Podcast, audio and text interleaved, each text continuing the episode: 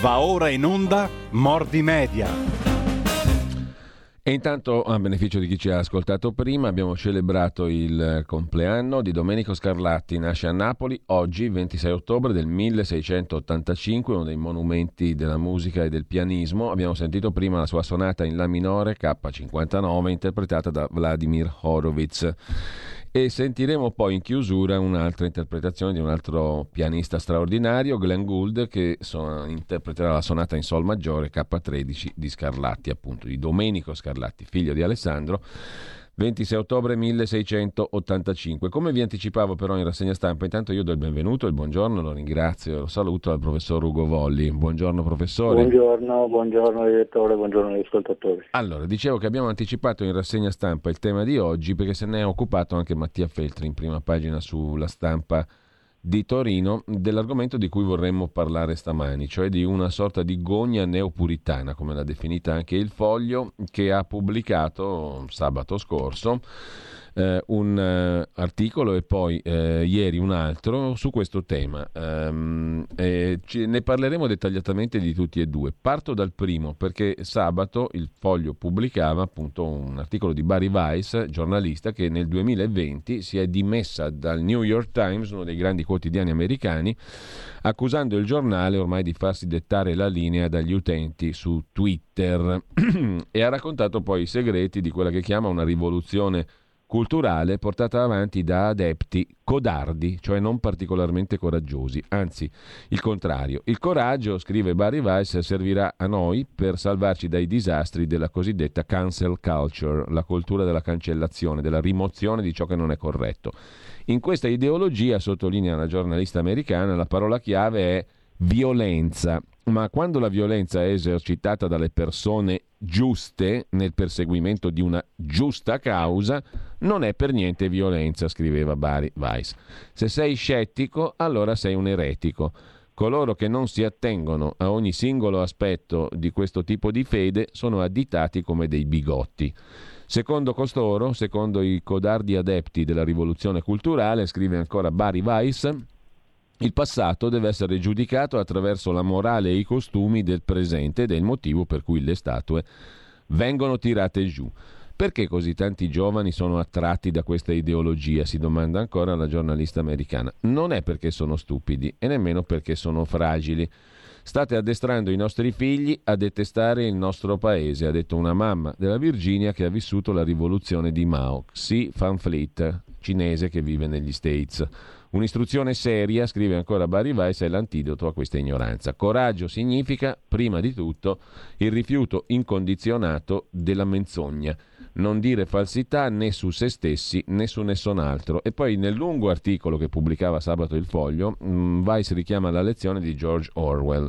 Io mi permetto di richiamare anche quella di Evgeny Zamiatin, che scrisse prima di Orwell un libro su questi totalitarismi cultural-politici istituzionali, Noi si intitola quel bellissimo libro, in un'epoca di bugie dire la verità è un rischio e ha un costo, ma è un nostro obbligo morale. Si è scoperto che la parola cinese con cui si traduce la parola inglese like ha un suono simile a quella parola che inizia per N che non si può dire, nigger. Apriti cielo, scrive ancora Barry Weiss, che appunto ha lasciato l'incarico nella redazione editoriali e opinioni del New York Times nel luglio del 2020. Ha creato un baby media, come lo definisce lei, cioè un piccolo mezzo di informazione neonato che si chiama Common Sense. L'ho fatta lunga, professore, però il tema è molto chiaro, mi sembra. No? E poi parliamo anche dell'altro articolo, quello al quale mi riferivo prima che citeremo dopo per non farla troppo lunga adesso. Però ti lascio subito la parola perché eh, le questioni sono tante anche se riconducibili insomma un po' a determinati filoni molto chiari ormai nella nostra cultura, nel nostro giornalismo e anche nella nostra politica, no? Sì, eh, sono, è un complesso di cose che, che, che in qualche modo eh, si investe marginalmente, no? nel senso che investe marginalmente l'Italia, è una specie come essere alla periferia di un uragano, eh, il centro dell'uragano, sono gli Stati Uniti e eh, un po' di, molto più che da noi la, la Gran Bretagna, i paesi nordici dell'Europa, eccetera e mh, mm, questa cosa sta in qualche modo anche arrivando, arrivando qui, basta pensare all'agenda politica di, di Letta, eh, il decreto Zandega, che eh, in qualche modo poi è stato disposto di noi, avendo passato parecchi anni in Università a Parigi, a questo tipo, a questo tipo di cose. Eh, il problema è un po' definire questa, questa faccenda che è complessa, perché da un lato c'è il concetto di cancel culture, che è una critica a questo, a questo modo di, di esprimersi, eh, nel senso che è una cultura che cancella tutto quanto considera, eh, questo è il secondo slogan, non politically correct, cioè sì. co- politicamente corretto. Terzo, la terza etichetta è walk, eh, ne abbiamo già parlato qualche, qualche settimana sì. fa, walk è, vuol dire sveglio in qualche modo, cioè eh, questo è il modo in cui definiscono se stessi gli adepti di, questa, eh, di questo movimento culturale. E la quarta etichetta che ancora non è, eh, non è così diffusa ma che eh, spiega molto bene di cosa si tratta è intersectionality, cioè intersezionalità. Cos'è l'intersezionalità? È il fatto che, un, che si intersecano eh, ma in qualche modo, cioè vuol dire si unificano, si, si, si coordinano una serie di, di eh, di cause diverse. Allora, eh, quali sono queste cause diverse? Secondo chi le, le coltiva, da un lato la, mh, mm, eh, la questione eh, razziale, cioè la prevalenza del fatto che eh, il, in America i neri devono eh, avere più, più, spazio, più forza, eccetera, che nero è buono e bianco è cattivo, dall'altro eh, un po' in ombra in questo momento donna-uomo, quello che una volta era eh, la rivendicazione MeToo, eh, spiegherò fra un attimo perché è un po' in ombra, un'altra cosa è quella della eh, che si usa normalmente con una sigla assolutamente illegibile LGBT eh, più per aggiungere delle altre cose ancora e sostanzialmente è la eh, rivendicazione eh, di quella che noi si è chiamata teoria gender, cioè il fatto che ciascuno è eh, sul piano del, ehm, dell'identità eh, di genere tutto, quel, tutto, ciò che crede e vuole essere, in particolare molto bene se è fluido e, e, non, e non, definito, dall'altro temi di politica internazionale per cui gli Stati Uniti sono, sono male, mm, eh, ma Cuba è bene invece, ma, eh, ma, ma ovviamente i, Israele è male, i palestinesi sono bene, anzi in generale gli ebrei sono male. Eh, gli arabi sono, sono, bene, salvo che facciano la pace con Israele perché questa cosa non va bene, eh, la Russia va bene, l'Europa va male, la Cina va bene, il resto del mondo va male e eh, in sostanza, questo lo, lo, dicevi anche tu, è la riedizione della, delle vecchissime politiche comuniste eh, con in più l'aggiunta di uno slogan che era molto popolare negli anni 70 in Italia e che, eh, che si, diceva, si diceva così, il privato e politico, non so se sì. qualcuno si ricorda que- di queste cose. E il privato e politico voleva dire molto eh, ragionevolmente che i tipi di rapporti che uno aveva per esempio a casa eh, con suoi, la, la, sua famiglia, i suoi compagni, il tipo di, di, atteggiamento privato che uno aveva, aveva una, um, una radice eh, politica ed esprimeva dei, eh, dei, dei, valori politici, che è una cosa che è ragionevole, nel senso che eh, se, se, uno fa dei grandissimi bei discorsi di pace, fraternità, uguaglianza, eccetera, e poi picchia la moglie, eh, non è esattamente una persona eh, coerente per bene. Senti, professore, politiche comuniste ma anche fasciste? In che senso politiche comuniste ma anche fasciste? No, tu dicevi prima, è una riedizione, diciamo così, delle, sì, della mentalità sì, e dell'approccio comunista, no? Ma, ma anche fascista, ti chiedo?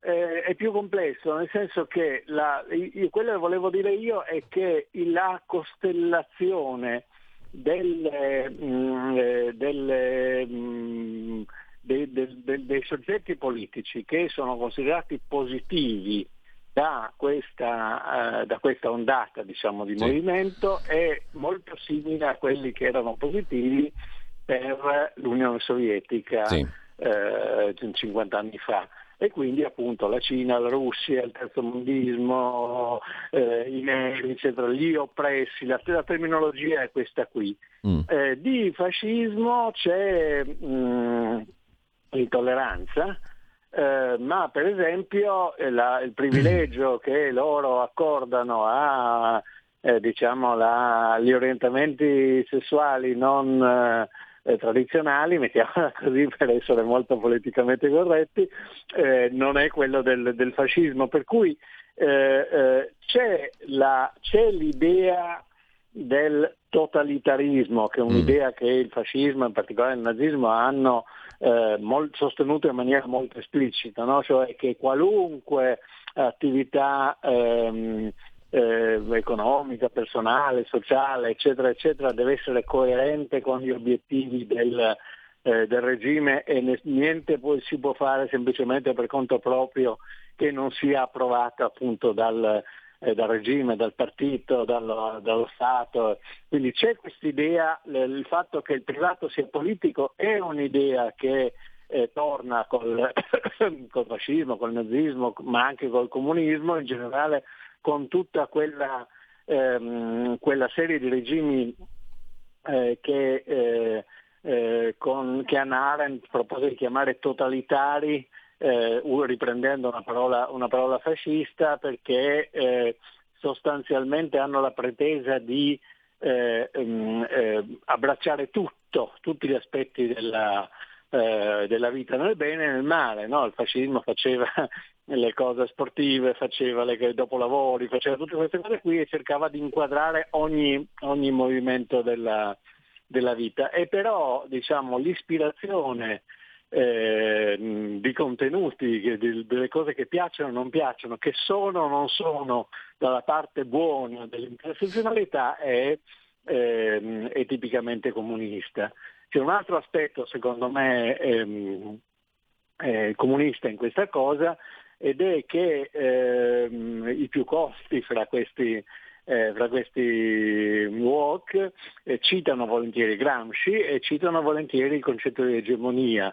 Gramsci sosteneva che la lotta di classe non si vincesse, i comunisti non vincessero solo in termini di schieramenti di interessi e in definitiva neanche in termini di schieramenti di tipo rivoluzionario, quindi militare quindi, e quindi di violenza, ma che il punto fondamentale fosse di attivare delle altre um, forze, delle altre um, posizioni, degli altri soggetti, degli altri settori sociali eh, alla eh, loro eh, diciamo in alleanza con loro, c'era la, la, politica delle alleanze, così lo chiamavano eh, i comunisti, in Italia c'era quella cosa molto strana che era la sinistra indipendente, che non erano comunisti ma erano alleati dei comunisti, cioè votavano come si facevano eleggere in Parlamento e poi votavano come dicevano loro, e mh, mm, eh, quello che conta è rendere impossibili, vergognosi, sbagliati,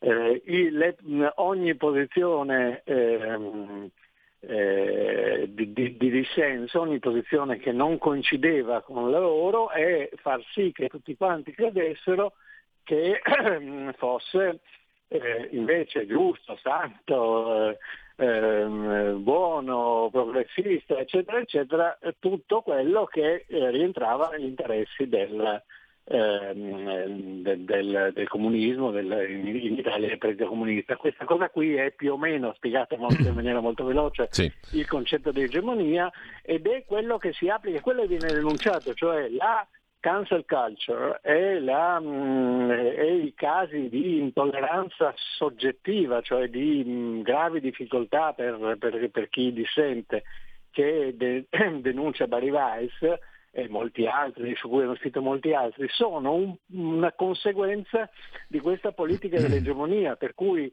eh, in Italia negli anni nel 60-70 i comunisti usavano la parola anticomunista come un insulto. No? Cioè se tu eri anticomunista per definizione eri malvagio, eh, stupido, eh, cretino, eccetera, eccetera. Questa è una cosa su cui la cultura italiana si è fortemente, noi non ce ne ricordiamo neanche, neanche tanto più, ma insomma eh, anche i grandi scrittori, anche i grandi pittori, eccetera, erano totalmente allineati eh, in questa cosa. Molti erano passati direttamente dal fascismo al comunismo per diciamo, ragioni di tipo eh, di carriere professionali, ma comunque mm. eh, anche quando, quando, ero giovane io c'era questa cosa che eh, essere progressista di per sé, già la parola progressista dice questo, no? se tu sei di sinistra sei per il progresso, quindi per il bene, eh, già questa era una cosa che eh, che era una specie di senso comune, per cui quelli che non ci stavano, quei, erano to- totalmente emarginati, non, non, erano, eh, non, erano, titolati a fare niente.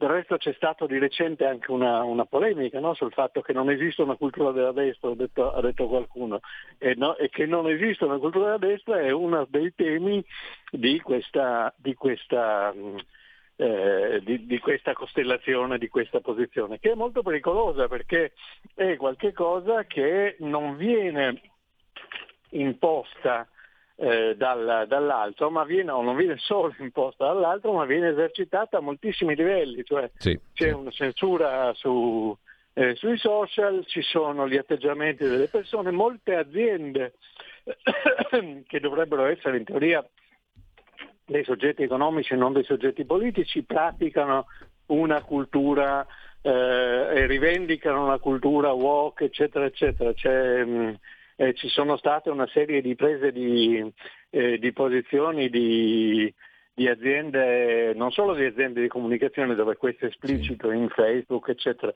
ma anche di, di aziende commerciali vere, vere, vere, vere, e proprie che ehm, hanno deciso di orientare il proprio mondo degli, degli affari secondo questa cosa. È successo eh, una polemica c'è stata molto forte quando una, una marca di, di, gelati che appartiene a una grande multinazionale Unilever, eh, che si chiama credo Benen, eh, non mi ricordo, che però è molto popolare in America, ha deciso che boicottava eh, eh, la, la, Israele, o meglio la sua parte, eh, oltre la linea verde, che è la linea micidiale del 49, non vendeva più i gelati. Allora cosa c'entrano i gelati con la, eh, il dibattito politico del, del, Medio Oriente? Ovviamente niente, ma è un caso di eh, essere, essere walk, è un caso di essere intersezionali e quindi di appoggiare la giusta causa, perché così si chiama.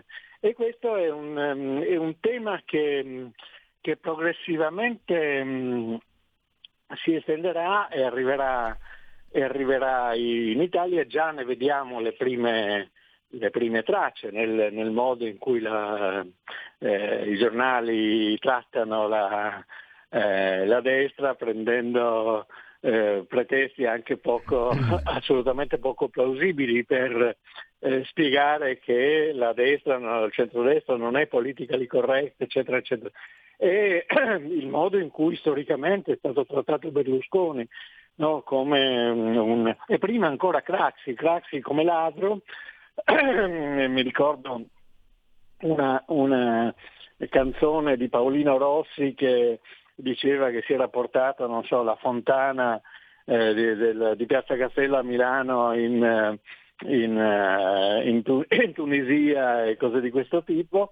E la, il modo in cui è stato trattato Berlusconi mm. ancora, ancora lo è, il modo in cui è stato trattato Salvini, cioè sono tutti ladri, puttanieri, alcolizzati, eccetera, perché non si può essere persone per bene eh, se non si, se non si mh, aderisce a questo, a questo codice e non gli si fa eh, omaggio verbale, cosa che eh, si estende fino, alla, fino al linguaggio, no? gli asterischi che si incominciano a usare sì. per evitare, o gli schwa, queste specie di E rovesciate, che si cominciano a usare per evitare di, eh, di specificare i, i generi dei, eh, di chi parla, non tanto nella, nell'ottica di fare omaggio alle donne, quanto nell'ottica di dire che, eh, che il, il, genere grammaticale dipende dal genere eh, culturale, cioè da come uno si sente, che non è quello eh, non è il sesso biologico e quindi ciascuno non bisogna specificare. Eh, e qui ci sono mm, eh, migliaia di, di, esempi. Lo eh, Stato della California ha emesso una legge per dire che tutti i negozi di giocattoli devono avere, oltre ai giocattoli eh, per bambini e quelli per bambini, devono avere giocattoli neutri. Eh, ci sono, le, non so, c'è stato un attacco che con, continua ancora molto violentemente contro la Rawlings, cioè l'autrice di Harry Potter che, viene, è stata ehm, considerata appunto nemica della, eh, del politically correct, eccetera, per aver osato dire che, gli, eh, che, le donne sono quelle che eh, partoriscono, hanno le mestruazioni, perché questa cosa naturalmente esclude i transgender, eccetera, eccetera, eccetera. Quindi c'è una specie di spinta molto, molto grande che parte da aspetti apparentemente non politici, da aspetti personali e, li, e politicizza qualunque, ehm, eh, qualunque cosa. No? Eh, ma non nel senso un po' ironico, un po', mm. un po buono di quella canzone di Gaber per cui la, la doccia era di sinistra e il bagno era di destra, eccetera, eccetera, ma in un senso fortemente aggressivo. Ecco, a proposito, a proposito ecco. di questo, professore, eh, citavo prima Mattia Felti perché ha dedicato la sua rubrica in prima pagina sulla stampa a questa questione stamattina, no? citando i due articoli che abbiamo citato anche noi. Eh, e il secondo ne parliamo tra poco, quello di Anne Applebaum sul foglio di ieri, no? mm, pubblicato da The Atlantic Monthly e tradotto ieri. In realtà è stato pubblicato il 31 agosto ed è stato pubblicato ieri sul foglio. In ogni caso, ehm, Mattia Feltri parlava di questi due articoli facendo riferimento a un caso molto italiano, quello del professor Alessandro Barbero, no? il quale ha eh, detto nei giorni scorsi, ha fatto delle affermazioni in un'intervista sulla stampa a proposito di differenze strutturali uomo-donna, mancanza di alcune caratteristiche ancora oggi nel mondo del lavoro da parte delle donne per avere lo stesso successo degli uomini. Mal gliene incolse al punto tale che, ricorda oggi anche Feltri in prima pagina sulla stampa, eh, è stato Feltri dice insomma la differenza fra eh, noi e gli Stati Uniti in quanto a questi mostri che si permettono di avere opinioni non corrette è che per ora da noi nessuno chiede il licenziamento del mostro, dall'università dove lavora e via dicendo. Ecco, ci ha pensato un parlamentare, Michele Ansaldi di Forza Italia della Commissione di Vigilanza RAI, a chiedere di togliere tutte le trasmissioni al professor Barbero in RAI in conseguenza delle sue parole sulle donne. Um, e, e, questo muro dunque l'abbiamo abbattuto anche noi, dice Mattia Feltri, scrive Mattia Feltri stamattina. Eh, tu nel mondo dell'università ci hai vissuto e ci vivi, e lo conosci benissimo, il mondo dell'università americana è uno dei luoghi in cui si manifesta questa tendenza alla mostrificazione o alla gogna neopuritana, come titolava ieri appunto il foglio, l'articolo della Applebaum, e ti chiedo cosa ne pensi del caso Barbero, però dopo la pausa delle 10. Ah, va bene, sì. Il futuro appartiene a chi fa squadra. Le radio italiane si uniscono per giocare la partita da protagoniste. Nasce l'app Radio Player Italia. 140 stazioni in una sola rete. Scegli la tua preferita e ascolta il suono perfetto del digitale. Gratis, senza registrazione, senza interruzioni, compatibile con tutti i device. Le notizie, la compagnia, la musica scelta da chi la ama, la conosce e la vive. Scarica Radio Player Italia. Il futuro batte con la radio nel cuore. Anche RPL è disponibile su Radio Player Italia.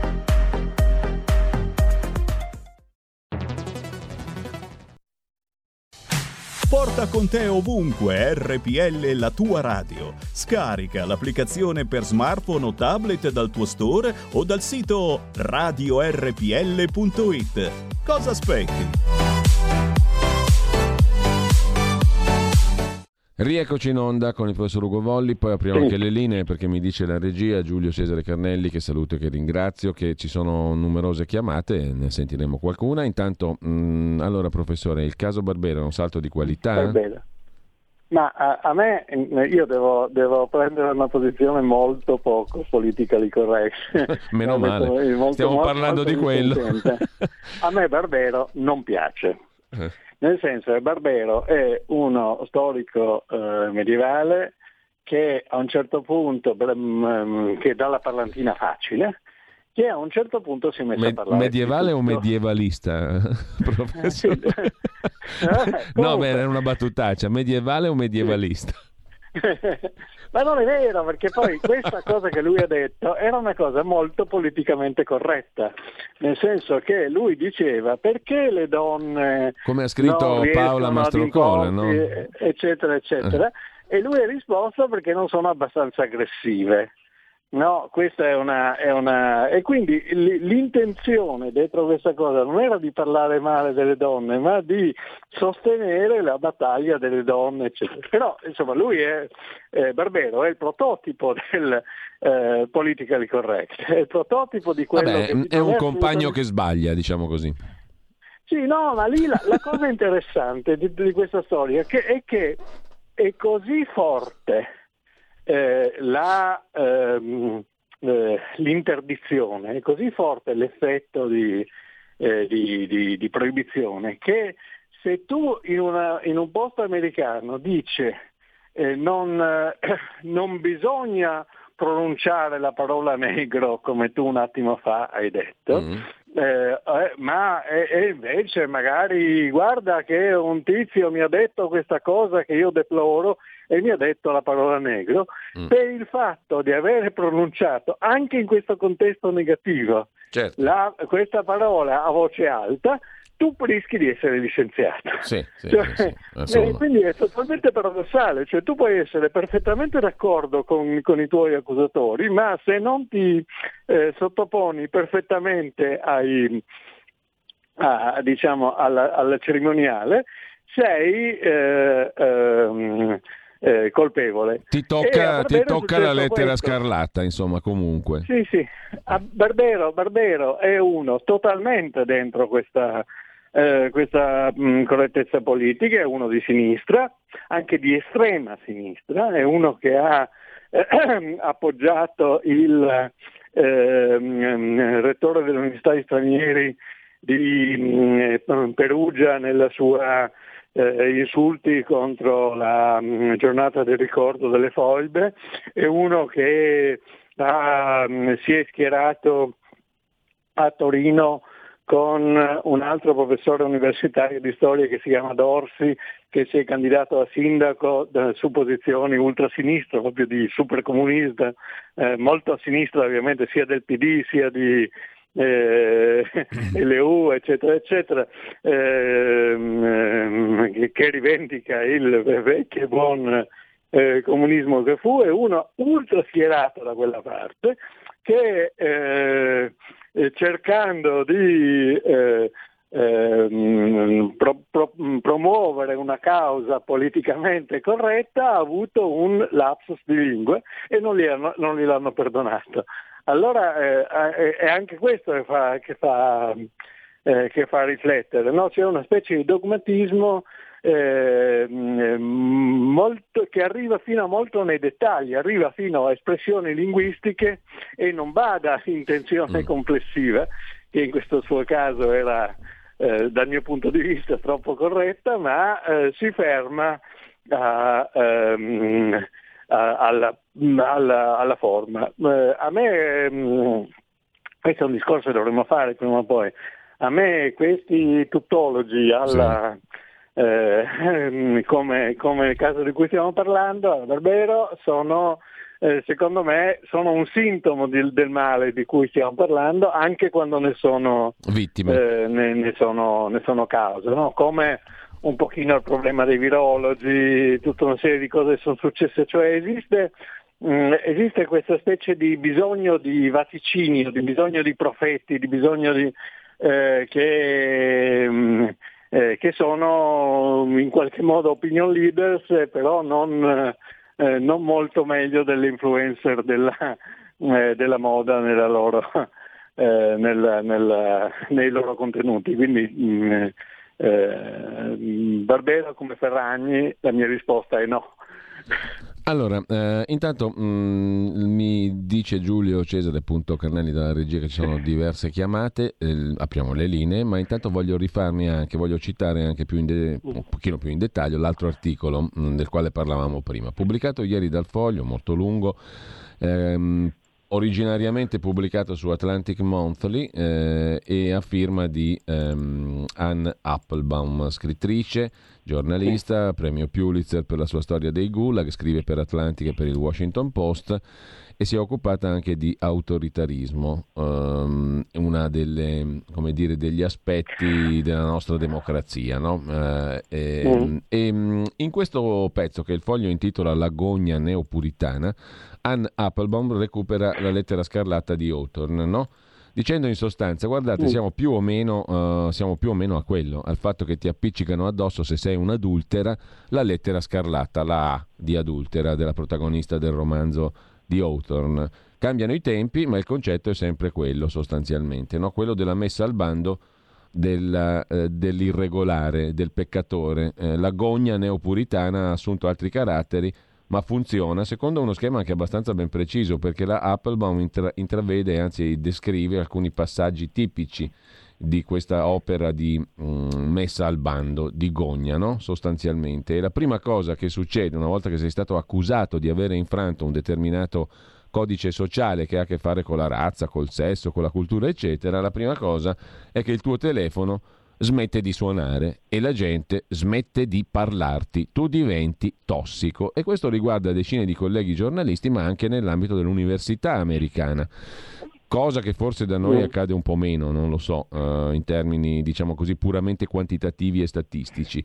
E racconta la Applebaum, un giornalista mi ha detto che dopo essere stato licenziato in tronco, le sue conoscenze si sono divise in tre gruppi. Gli eroi, un numero molto ristretto, che hanno continuato a frequentarlo come prima, i cattivi, che pensano che debba essere immediatamente cancellato e addirittura licenziato, bisogna far perdere i mezzi di sussistenza all'accusato, e anche questa era una minoranza sostanzialmente, e la maggioranza era in una terza categoria, i buoni ma inutili che non pensano il peggio di te, che sostengono il tuo diritto ad avere un processo, perché poi l'altro concetto che introduce molto forte come termine di riferimento la Apple è il concetto processuale, no? Noi siamo abituati mm. anche all'idea del giusto processo e tutto questo in America è ancora oggi legge il giusto processo, è prassi nei tribunali. Ma qui non stiamo parlando di tribunali, stiamo parlando di una messa al bando che poi ha anche effetti pesanti. Ti licenzio, perdi il posto di lavoro, perdi la sussistenza al di fuori dei tribunali. Questa è un'altra cosa interessante, no? cioè al di fuori del giusto processo come lo si esercita nelle corti. E poi c'è questa categoria appunto grandissima dei buoni ma inutili, i quali non pensano il peggio di te, sostengono che tu abbia diritto al processo ma mm, non si sono informati. Hanno motivi per giudicarti con indulgenza, ma sono troppo impegnati per aiutarti, hanno altro da fare, hanno troppo da perdere. E questa è l'assoluta minoranza. Cioè persone che dicono sì, mm. sì, tu hai ragione, ma sono affari tuoi. No? È interessante questo primo certo. step della messa al bando. Ah, questa è una cosa che somiglia molto a quello che eh, mio padre, mia, i miei parenti, eccetera, raccontavano di quello che gli è successo eh, dopo che erano stati buttati fuori da scuola nel, o dal lavoro nel 1938 perché ebrei. Eh, d'improvviso non li salutava più nessuno. Eh, anche lì c'erano gli eroi, c'erano, la, c'erano, i vigliacchi che erano la maggior parte e eh, se uno si incontravano qualcuno che proprio in un, in un, angolo lo salutava, ma possibilmente quel qualcuno girava a largo per non dover scegliere se salutarlo o no. È sempre un po', eh, sempre un po così, cioè anche questo fa somigliare al fascismo, eh, la, eh, la, la, la, politica correct, eccetera. Mm. Eh, questa, questa, è una storia. Eh, quanto al, al processo, eh, beh, non sarei così sicuro che in Italia i processi siano giusti e che eh, ciascuno, perché insomma quello che è successo in questi anni, diciamo a partire da Mani Pulite fino a oggi, cioè sono 30 anni, eh, non è stato così, così, tranquillo. Se tu eri dalla parte giusta non ti accusavano, se eri dalla parte sbagliata spesso eh, insomma, subire delle, eh delle, intimidazioni giudiziarie molto, certo, molto forti, certo. ancora adesso succede, lo sappiamo. Mi riferivo al fatto ecco. che comunque mentalmente tu hai un'idea del giusto sì. processo, no? quando si sì, parla sì, di aule certo. di giustizia, è un concetto che è passato, poi la prassi è tutto un altro discorso. Qui invece sei fuori dall'aula di giustizia ma sei condannato alla brutta, questo è il punto. E, sì, mh... Mm, sì, sì, perché tu, tu, hai tutto il diritto di, eh, cioè, mh, di dire che pensi che eh, le, donne siano quelle nate con eh, un certo corredo cromosomico e con certi organi eccetera eccetera e che gli altri non c'entrano, ma eh, quelli che sì, eh, che decidono di cambiarsi di, e di vestirsi in, eh, in, in quella, come, come, se fossero donne. Però se tu dici questo mi sembra una cosa che ha a che fare anche semplicemente con la verità scientifica, oltre che eh, e far parte dei diritti della libertà di opinione. Però se tu dici vai a dire questo in un'università mm. americana, ti, se, se, ti va bene solo ti licenziano, se ti va male allora, rischi anche fisicamente. Professore, c'è una telefonata, poi alcuni messaggi. Intanto rispondo a un ascoltatore che dice qual è il libro che ha nominato precedente a 1984. Il libro si intitola Noi, si trova in traduzione anche italiana ed è di Evgeny Zamiatin, scritto nel 1922, a rivoluzione d'ottobre ancora calda sostanzialmente, e descriveva la degenerazione appunto del sistema che insomma era quello, era quello, sovietico nascente, ma diventa un sistema totalitario. Un altro ascoltatore lo ha letto. Era un, un sistema totalitario dall'inizio, diciamo, la sì, esatto. cioè, l'idea che Lenin fosse buono e Stalin fosse cattivo non sta in piedi, era, nasce come to- totalitario. La, esatto. la, la parola d'ordine per cui prende il potere eh, il, eh, il, partito bolscevico contro il, il, Parlamento un po' informale che c'era, eccetera, era il fatto che mandano un soldato a dire la guardia è stanca, smettetela di parlare che tanto comandiamo noi, la guardia è stanca. e un altro ascoltatore dice vengo ora dalla lettura di Noi di Zamiatin dopo essere passato da Orwell a Huxley, eh. ancora più allucinante e attuale il libro di Zamiatin. Grazie per la segnalazione. Intanto però c'è una telefonata, pronto? Buongiorno a tutti e due Lisetta. Buongiorno. Allora, inutile dire che secondo me l'attacco alla libertà di espressione e di pensiero nel mondo sta assumendo, dico io, nel XXI secolo connotati diversi rispetto a quelli del passato e quei rischi descritti, come avete detto voi prima, da George Orwell nelle sue opere stanno diventando ancora più realtà con delle differenze però, se prima vi erano poche notizie e si doveva andare a cercarle, adesso soprattutto mi sembra in rete ve n'è una montagna, per lo più non verificate. E poi aggiungo anche, ma quanti non volendosi piegare sono già immigrati all'estero? Il fenomeno non tocca solo i locali, una scomoda corrispondente inglese è stata cacciata dal paese poiché è un pericolo nazionale. E termino, abbiamo ricevuto insieme il più importante premio al mondo, ha scritto Muratov ai colleghi in una lettera aperta. Faccio a voi i complimenti, non siamo delle vittime, che chi eh, ce l'ha con noi se ne vada in giro con i Pampers. Quel Nobel è la migliore, secondo me, risposta ai tasti magici e alle veline. Vi saluto, arrivederci tutti e due. Altra telefonata, pronto? Sono io. Prego, buongiorno. Sì, buongiorno, buongiorno. Eh, riguardo a tutto quello che sta succedendo adesso, eh, questo discorso di discriminazione con il Green Pass, privazioni delle libertà personali, eccetera, io da cattolica mi stupisco, ma forse neanche più di tanto, perché credo che eh, alcuni vertici della Chiesa facciano parte purtroppo di questa Signora, mi scusi, però stiamo parlando quindi... d'altro. Adesso devo. Sì, lo so. No, no, no eh, lei lo sa, però la trasmissione adesso stiamo parlando d'altro perché ne abbiamo piene le scuffie, glielo dico chiaramente, di questa storia del Green Pass e no Green Pass e la Chiesa e tutto il resto. Signora, con tutta simpatia, eh, per carità, però stiamo parlando d'altro e parliamo d'altro. Che non mi pare che dobbiamo sprecare tempo eh, con il Green Pass di cui abbiamo parlato 100 milioni di ore in rassegna stampa e altrove. Quindi, mh, mm, mentre invece Gino e Maria di Ostia scrivono, mm, mi, mi, mi, scusi la brutalità, la franchezza, diciamo, uh, però è anche questo, un, credo, un, una forma di rispetto. Cancel culture è il decadentismo della cultura occidentale, scrivono Gina e Maria da Ostia, già propagata da vari intellettuali e professori francesi, esportata in America con ritorno in Europa, coincide con la fine dell'Occidente. Um, altro messaggio, vi siete dimenticati una cosa che piace molto al nuovo pensiero, ereditata questa sì dai nazisti, e forse rispetto a loro ancora più esaltata, sebbene in maniera più subdola per alcune declinazioni perfino umanitaria, tra virgolette, cioè la eugenetica con tutte le sue ricadute. Mary, noi comuni mortali, cosa possiamo fare per cambiare questo andazzo? E questa mi sembra una domanda interessante perché te la volevo fare anch'io, professore. Ci sono antidoti a questa cultura della cancellazione e l'agonia neopuritana? Infine, Dario, Barbero va denigrato per le sue affermazioni sul Green Pass. Ogni pretesto è valido e prevedibile. Del resto, i morti di Bergamo, secondo Remuzzi, sarebbero imputabili a retaggi neanderteliani. E qui ritorniamo al mitico tema ah. attuale del, del Green Pass. Siccome lui ha criticato il Green Pass, adesso lo attaccano anche sulle sue affermazioni sulle donne. Eh, e questo è un altro aspetto ancora, diciamo, della contemporaneità, se vogliamo. Però ti lascio la parola. Sì, eh, ma eh, a me la, di tutti questi discorsi mh, mm, quello che interessa di più è, è questo, questo, problema su cosa fare. Eh. Eh, volevo solo spendere una parola su questo fatto, cioè il paragone col, ehm, col Green Pass è proprio molto, molto, improprio, nel senso che non funziona, no? Eh, tutta questa storia delle stelle gialle, eccetera, bisogna avere il senso delle delle proporzioni. Chiudo qui, non vado avanti.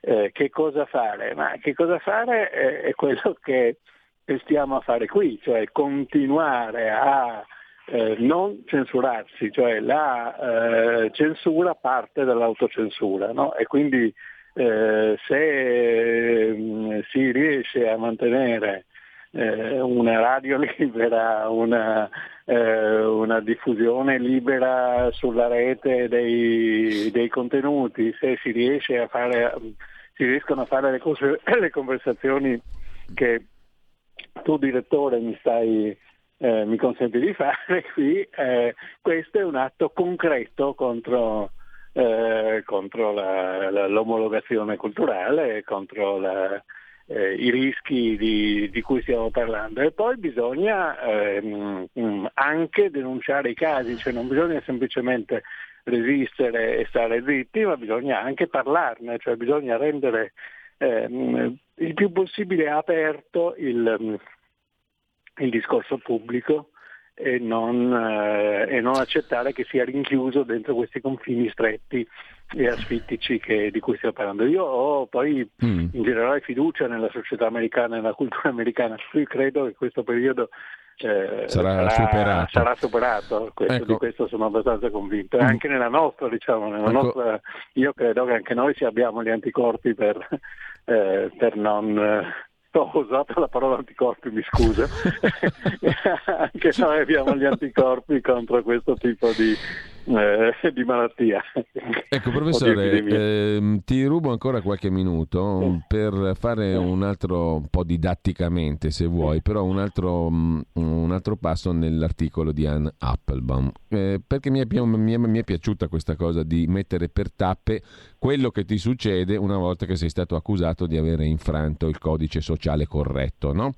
Eh, prima cosa, non ti suona più il telefono, sei al bando. Eh, seconda cosa, eh, anche se non sei stato né sospeso né punito né trovato colpevole di nulla, in pratica non puoi svolgere più la tua professione. Tutto questo fuori dalle aule di giustizia, eh, sia ben chiaro. Se certo. sei un professore, nessuno ti vuole come insegnante, non puoi pubblicare sulle riviste professionali, non puoi lasciare il tuo lavoro perché nessun altro ti assumerà.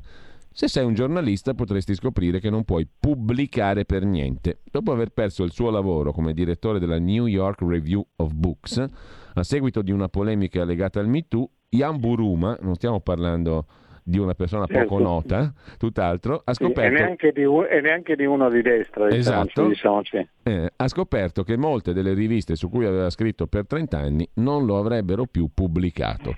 Sì. E ce ne sono tanti altri di esempi di questo tipo. A noi sembrano ancora cose un po' lontane. Ecco, il problema è si stanno avvicinando, nonostante il fatto che tu abbia detto prima sarà qualcosa, abbiamo gli anticorpi per superare questa cosa, specie negli States. È così, davvero? C'è una, telefonata eh... in coda. C'è una telefonata in coda, la sentiamo al volo allora. Pronto? Sì. sì, pronto, buongiorno. Sono Giampaolo Bernasconi da Como. Buongiorno. Buongiorno, senta, io voglio dire velocemente che io sulla mia pelle ho provato cosa vuol dire l'esclusione sociale, il licenziamento per motivi politici, tanto che non mi fanno più lavorare neanche gratuitamente. Eh, poco tempo fa i, i, sindacati di Como hanno organizzato la giornata dell'educazione finanziaria chiedendo a degli ex promotori finanziari o degli ex bancari di andare nelle scuole ad insegnare l'educazione finanziaria. Io mi sono offerto, in un primo momento mi hanno detto di sì, poi quando non ho saputo chi ero mi hanno, hanno declinato in maniera molto educata l'invito e mi hanno escluso. Quindi su di me c'è un, una specie di cancel culture, posso dire. Grazie e buona continuazione. Ecco, io non ho avuto la prontezza di chiederle chi è lei e che cosa ha fatto, perché magari questo nostro ascoltatore si è reso colpevole di, di prese di posizione insostenibili. Non so, la storia individuale sono sempre difficili da capire, da commentare. Eh, però, insomma, eh al, di, eh, là di eh, questo, certamente c'è anche una discriminazione politica. Allora io dico una cosa molto stupida, ma sono tanti anni che ogni volta che mi presento in società c'è un sacco di gente che mi guarda male perché lavoro in questa radio. È una cazzata, però insomma ha il suo peso, no? Tutto sommato. Sì, sì, sì, beh, è evidente, questa, questa è una cosa. Naturalmente se tu sei, hai, hai, certi nomi sul, sul biglietto da visita sei per definizione una persona mh, mm, eh, poco, poco, presentabile, cioè questo è, è abbastanza chiaro. E, e, poi a me sì, addirittura credo... mi fa più arrabbiare lo stupore post, no? Poi tu parli di scambi due parole e dico, ah ma non sei un cretino allora, eh, sì, non sei un bifolco, ecco, non sei un deficiente. E quella roba lì mi fa ancora più arrabbiare perché significa certo. che tu parti proprio da un pregiudizio certificato, no? Infatti. Vabbè, comunque, non Va volevo bene. parlare di me, volevo parlare del fatto che se ci piomba addosso sta roba qua anche a noi. Sì, sì, sì, no, funziona, questa cosa sta, sta in qualche modo sta eh, diffondendosi anche, anche, anche, da noi. Eh, noi abbiamo questa mh, mm, diciamo, cultura eh, un po' mm, del, del, Mediterraneo, latina, un po' più morbida da questo punto di vista, un po' più ipocrita anche, per cui magari le cose se le dicono dietro e non davanti e quindi è più difficile che i casi eh, estremi, anche un po' più ironica per fortuna, è difficile che i casi estremi di cui sì, abbiamo parlato si presentino in quella forma molto rigida che è la forma degli, mm. mm. americana, protestante, eccetera. D'altro canto anche la storia dell'adulterio eh, di cui del romanzo di Hawthorne eh, è una cosa che, che si svolge in una cittadina eh, protestante del, del, del, New England molto, eh, molto dura da, su, su, queste cose.